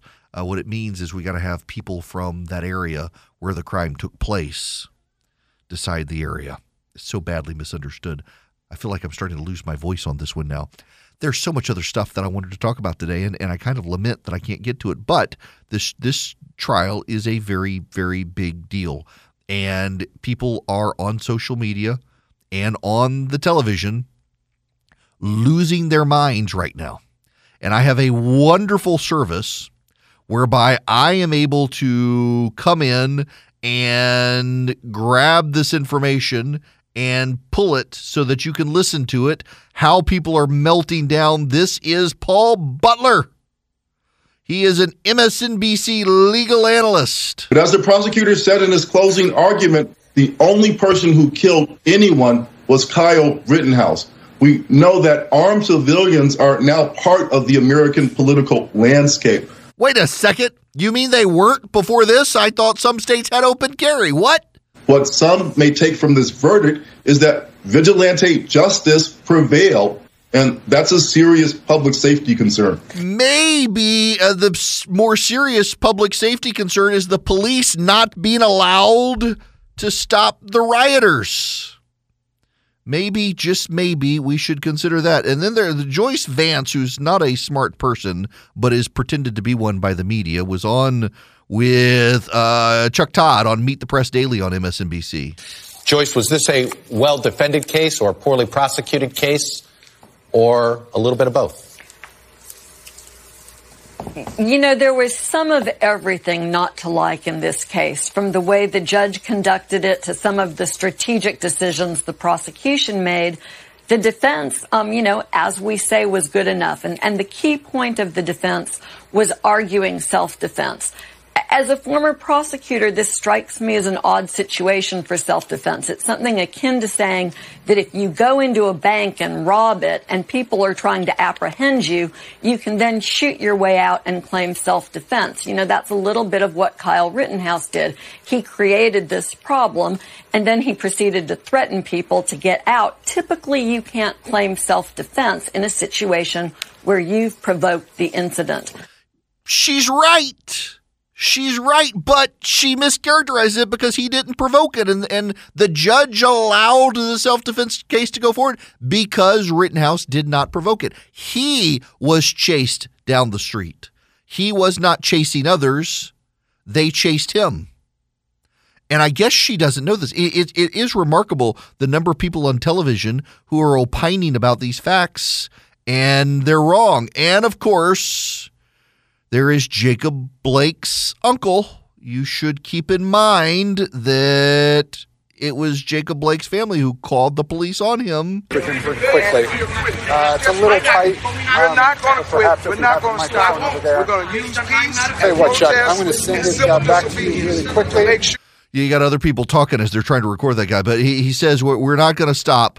We're going to use peace and protest. Well, you get to protest as long as it's peaceful. And let's let's not forget that these were not peaceful protests. These were not peaceful protests. There were it's a lot of destruction. And keep in mind, I I read you earlier from Bari Weiss's newsletter. One of the big issues here is that the media covered, remember, fiery but mostly peaceful. That's what they said. That it was fiery but mostly peaceful. It wasn't mostly peaceful. It, it was not. It just that's that's not true. That's that's not honest. And yet that's how they covered it. That's how CNN chose to cover it. Fiery but mostly peaceful. And that's disheartening to see a news network have shaped coverage this way. And then when they did shape the coverage that way, they failed in all honesty and candor to point out that those businesses that were burned, contrary to what many members of the media said, were they didn't have the insurance. They didn't have the insurance coverage that the media claimed they had. It's just it, it's sad to see so much of the media in a situation like this uh, not be willing to honestly, accurately cover what's going on in the case. So many people out there right now, so many of the members of the media out there who are commenting on this case don't even seem to know the basic facts of the case. They don't seem to understand what's going on or what went on. Now, Jacob Blake's lawyer is speaking at the moment. I, I want to uh, cover him a little bit. Civil, in any civil actions? What's that? Do you plan to represent him in civil actions? I, I'm a criminal defense attorney. I don't do civil stuff. You're a veteran. You're a veteran criminal defense attorney. Talk about what's the one thing you learned, if you had to say the biggest takeaway from this case, what you learned. Every case is different, and every case has surprises. Um, you know, hey, I learned I could wait 24 hours for a verdict. What about uh, what happened to the two million dollar bond? I expect there will be a fight over that. Um, you know, John Pierce is the person who posted the bond. Um, all of that money was raised on behalf of Kyle. Um, Lin Wood and Fight Back say that they're entitled to it. Um, there was, and when when I I'm using round numbers, but there was half a million dollars I think that came directly from Wendy Rittenhouse from money she had raised. So there's going to be a fight over that, and I'm just thankful that there will be a fight over that because if he had lost, it wouldn't have mattered. You know, Kyle had aspirations to be a first responder. Is that still He wants to be a nurse. still wants to be a nurse? What would you say your biggest takeaway is from this 25 plus hour jury, jury deliberation? What do you think that that says? I need to be more patient. That's Kyle Rittenhouse's lawyer speaking on the steps of the courthouse there where a crowd has gathered. A very happy man today. Happy with that verdict. Kyle Rittenhouse, a very happy man today. A lot of angry people. And keep in mind, a lot of that anger and rage is based on willful distortions by members of the media who reported facts that were not so. Hello there. It's me. Glad to have you with me. I, look, I have I've I've been digging around I have not been able to find this is this is a mystery, folks. The White House is keeping information from us. They will not say whether or not they found Joe Biden's brain when they did the colonoscopy earlier. They they they're neither confirming nor denying it. They're they're not saying anything. Well, the doctors say it's patient patient privilege information. I they, they put Kamala Harris in charge to go do that colonoscopy and no report on his brain. But he is back now and back in charge. And I gotta I gotta give the president of the United States some credit. Arriving on the South Lawn, he was asked about the Rittenhouse verdict. This is direct quote from the president of the United States. I stand by what the jury has to say. The jury system works. Good for him. Uh, that that was that was the spot on message by the president of the United States. Maybe they found his brain. I, I, maybe maybe they're letting letting him borrow it for a little bit. I don't know. But that was that was a pitch perfect statement. Listen, again, to review here. Kyle Rittenhouse not guilty on all counts. And this situation would not have happened had the law enforcement system worked in Kenosha, Wisconsin. Had the left not internalized that they could be destructive, this would not have happened. Had law enforcement been emboldened and encouraged to stop the rioters, it would not have happened. They were told to stand down. This would not have happened. And so many people out there think that these businesses had insurance, and they did not have insurance. Many of them, some of them had insurance, and it was un- they were underinsured. They lost everything. It's sad. And two people lost their lives. They were not there to defend black lives, as some people said. They were there to participate in the rioting and the vandalism and the destruction. And they tried to kill Kyle Rittenhouse. And he had every reason, every right, and the means to defend himself so much of our reactions now in society are based on our tribe. And we decide that a verdict is just or unjust based on whether or not we're rooting for the people, not based on the facts. The jury itself is required to weigh the facts. Now, if I could just leave you with one thing here this this Friday afternoon. Don't none of us want to serve on juries. I don't blame you for not wanting to serve on a jury. But for our system to work, we must have juries. And for the juries to work, we must have fair minded people willing to serve. If, if you own a business, let me talk to you, business owners. I know it's an inconvenience when your employees are gone. I do. But you should probably consider incentivizing your employees to be willing to serve on juries, to give up their time to do it. Yes, it's inconvenience, it's a pain in the butt for you and for them, and they don't want to do it. But figuring out a way to make it more convenient for your employees to want to serve on a jury. You really should do it because our system requires all of us to step up on occasion and do these things. And there are a lot of employers who get mad at their employees. Don't encourage them to be a part of the system.